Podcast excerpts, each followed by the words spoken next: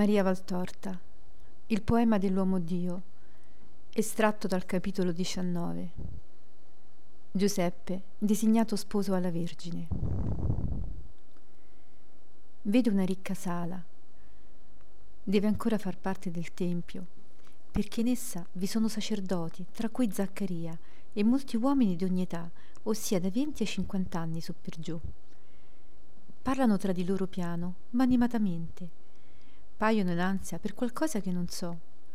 Sono tutti vestiti a festa, con vesti nuove, o almeno molto fresche di lavatura.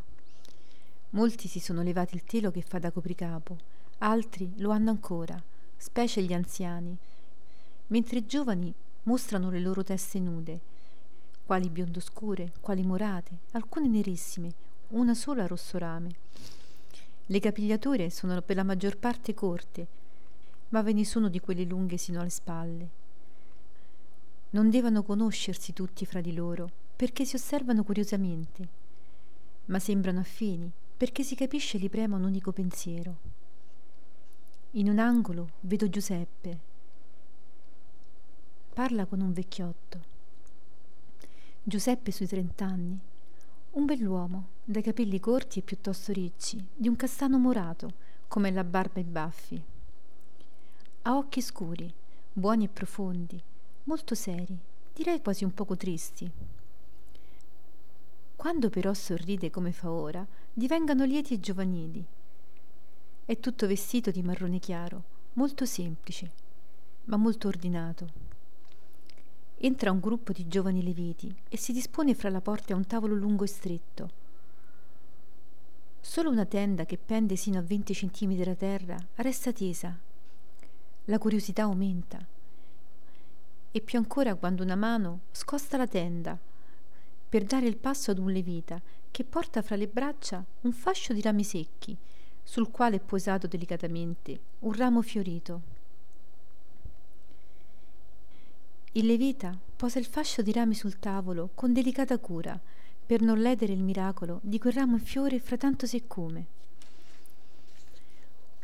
Un brusio va per la sala i colli si allungano, gli sguardi si fanno più acuti, come per vedere. Anche Zaccaria con i sacerdoti, essendo più vicino al tavolo, cerca di vedere, ma non vede nulla. Giuseppe nel suo angolo dà appena un'occhiata al fascio di rami e quando il suo interlocutore gli dice qualcosa fa un cenno di dignico, come chi dice impossibile, e sorride uno squillo di tromba oltre la tenda. Tutti si zittiscano e si dispongono in bell'ordine con la faccia verso l'uscio che ora appare spalancato perché anche la tenda è fatta scorrere sui suoi anelli.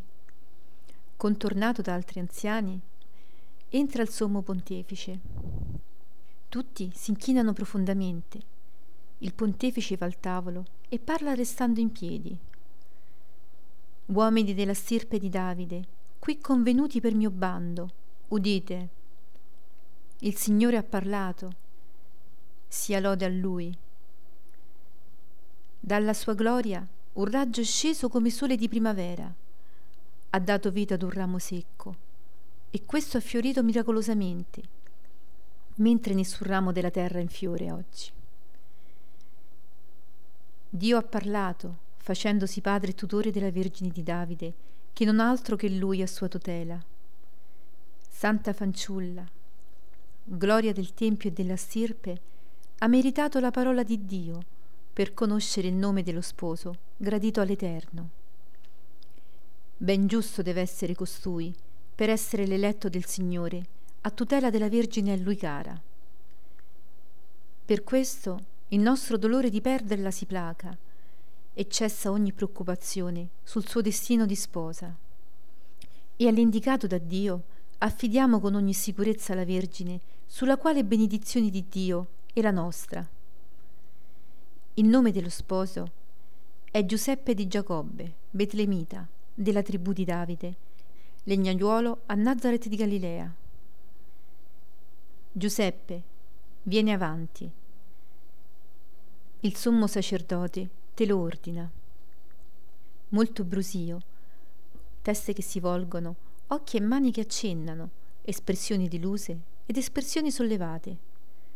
Qualcuno, specie fra i vecchi, deve essere stato lieto di non avere questa sorte. Giuseppe, molto rosso ed impacciato, si fa avanti. È ora davanti al tavolo, di fronte al pontefice, che ha salutato reverente. Venite tutti e guardate il nome inciso sul ramo. Prenda ognuno la propria verga, per essere sicuro che non vi è frode. Gli uomini obbediscano. Guardano il ramo tenuto delicatamente dal sommo sacerdote e prendono ognuno il proprio, chi lo spezza e chi lo conserva. Tutti guardano Giuseppe. Vi è chi guarda e tace e chi si felicita. Il vecchiotto con il quale egli parlava prima dice Te lo avevo detto Giuseppe, chi meno si sente sicuro è colui che vince la partita. Il sommo sacerdote dà a Giuseppe il ramo in fiore e poi gli pone la mano sulla spalla e dice Non è ricca, e tu lo sai, la sposa che Dio ti dona. Ma ogni virtù è in lei. Sine sempre più degno. Non vi è fiore in Israele, vago e puro, al par di lei. Uscite tutti ora. Resti Giuseppe. E tu, Zaccaria parente, conduci la sposa. Escano tutti, meno il sommo sacerdote Giuseppe, e la tenda viene ricalata sull'uscio. Giuseppe sta tutto umile presso il maestoso sacerdote. Un silenzio, e poi questo gli dice: Maria ha da dirti un suo voto. Tu aiuta la sua timidezza. Sii buono con la buona. Giuseppe dice: Metterò la mia virilità al suo servizio e nessun sacrificio mi peserà per lei, sine certo. Entra Maria con Zaccaria ed Anna. Vieni Maria, dice il pontefice. Ecco lo sposo che Dio ti destina, è Giuseppe di Nazareth. Tornerai perciò alla tua città. Ora vi lascio, Dio vi dia la sua benedizione. Il Signore vi guardi e benedica mostri a voi la sua faccia e abbia pietà di voi sempre. Rivolga a voi il suo volto e vi dia pace. Zaccaria esce scortando il pontefice. Anna si felicita con lo sposo e poi esce essa pure. I due promessi sono uno di fronte all'altra. Maria tutta rossa sta a capo chino. Giuseppe, pure colorito, l'osserva e cerca le parole da dire per prime. Le trova finalmente e un sorriso lo illumina. Dice, Ti saluto Maria, ti ho vista bambina di pochi giorni. Ero amico del padre tuo ed ho un nipote di mio fratello Alfeo che era tanto amico di tua madre. Il suo piccolo amico, perché ora non ha che diciotto anni e quando tu non eri ancor nata, egli gli rallegrava le tristezze della madre tua, che l'amava tanto. Tu non ci conosci, perché sei venuta qui piccina, ma a Nazareth tutti ti vogliono bene e pensano e parlano della piccola Maria di Gioacchino, la cui nascita fu un miracolo del Signore che fece rifiorire la sterile. Ed io ricordo la sera in cui sei nata. Tutti la ricordiamo per il prodigio di una grande pioggia che salvò la campagna e di un violento temporale nel quale i fulmini non schiantarono neppure un ossero d'erica selvaggia, finito con un arcobaleno che più grande e vago mai più si vide. E poi, chi non la ricorda la gioia di Gioacchino? Ti palleggiava mostrandoti ai vicini, come tu fossi un fiore venuto dal cielo.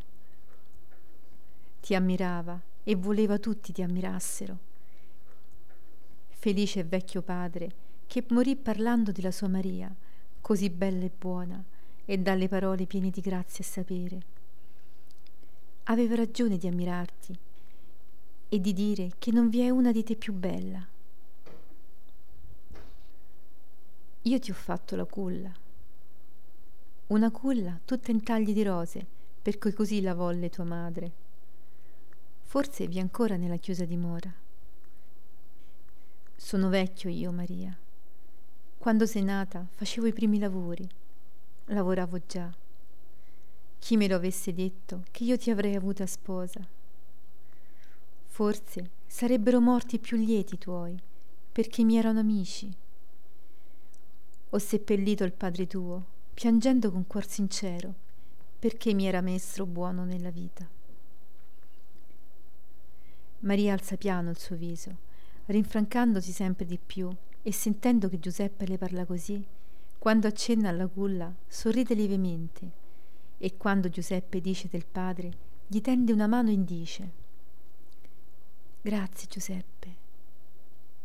Un grazie timido e soave.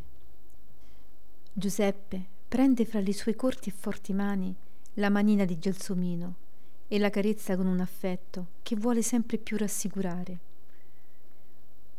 Forse attende altre parole, ma Maria tace di nuovo. Allora riprende lui. La casa è intatta meno nella parte che fu abbattuta per ordine consolare. Ma la campagna, quella t'è rimasta, perché tu sai, la malattia del padre ha consumato molto tuo avere. È un po' trascurata. Sono oltre tre primavere che gli alberi e le viti non conoscono cesoia di ortolano e la terra è incolta e dura. Ma gli alberi che ti hanno visto piccina vi sono ancora e se me lo permetti, io subito mi occuperò di loro. Grazie Giuseppe, ma tu lavori già. Lavorerò al tuo orto nelle prime e nelle ultime ore del giorno. Ora il tempo di luce si allunga sempre di più. Per la primavera voglio sia tutto in ordine, per la tua gioia. Guarda, questo è un ramo del mandorlo che sta contro casa. Ho voluto coglierle questo pensando che tu avresti avuto gioia ad avere un fiore del tuo giardino. Eccotelo, Maria. Con esso ti dono il mio cuore, che come esso è fiorito sin ad ora solo per il Signore, ed ora fiorisce per te, sposa mia. Maria prende il ramo e commossa guarda Giuseppe con un viso sempre più sicuro e radioso. Si sente sicura di lui. Quando poi gli dice sono Nazareno. Il suo volto si fa tutto luminoso ed ella si fa coraggio. Io pure sono tutta di Dio, Giuseppe. Non so, non so se il sommo sacerdote te l'ha detto. Mi ha detto solo che tu sei buona e pura e che hai da dirmi un tuo voto ed essere buono con te. Parla, Maria. Il tuo Giuseppe vuole farti felice in ogni tuo desiderio. Non t'amo con la carne, ti amo con lo spirito mio, santa fanciulla, che Dio mi dona. Vedi in me un padre di un fratello, oltre che uno sposo, e come a padre confidati, come a fratello affidati. Fin dall'infanzia mi sono consacrata al Signore. So che questo non si fa in Israele, ma io sentivo una voce chiedermi la mia verginità in sacrificio d'amore per l'avvento del Messia. Da tanto l'attende Israele. Non è troppo rinunciare per questo alla gioia d'esser madre.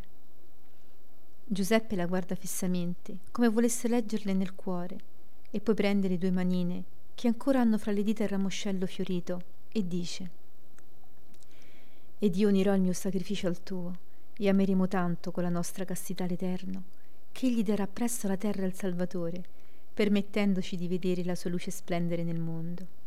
Vieni Maria. Andiamo davanti alla sua casa e giuriamo di amarci come gli angeli fra loro. Poi io andrò a Nazareth a preparare tutto per te. Nella tua casa se vuoi andare in quella, altrove se vuoi altrove. Nella mia casa vi era una grotta là in fondo. Vi è ancora. Vi è ma non è più tua. Ma te ne farò una, ove starai fresca e quieta, nelle ore più calde. la farò quanto possibile uguale. E dimmi, chi vuoi con te? Nessuno, non ho paura. La madre d'Alfeo, che sempre viene a trovarmi, mi farà compagnia un poco nel giorno e la notte preferisco essere sola. Nulla mi può accadere di male. E poi, ora ci sono io. Quando devo venirti a prendere? Quando tu vuoi, Giuseppe. Allora verrò, non appena la casa è ordinata. Non toccherò nulla. Voglio tu la trovi come tua madre ha lasciato, ma voglio sia piena di sole e ben monda, per accoglierti senza tristezza. Vieni Maria, andiamo a dire all'Altissimo che lo benediciamo. Non vedo altro, ma mi resta in cuore il senso di sicurezza che prova Maria.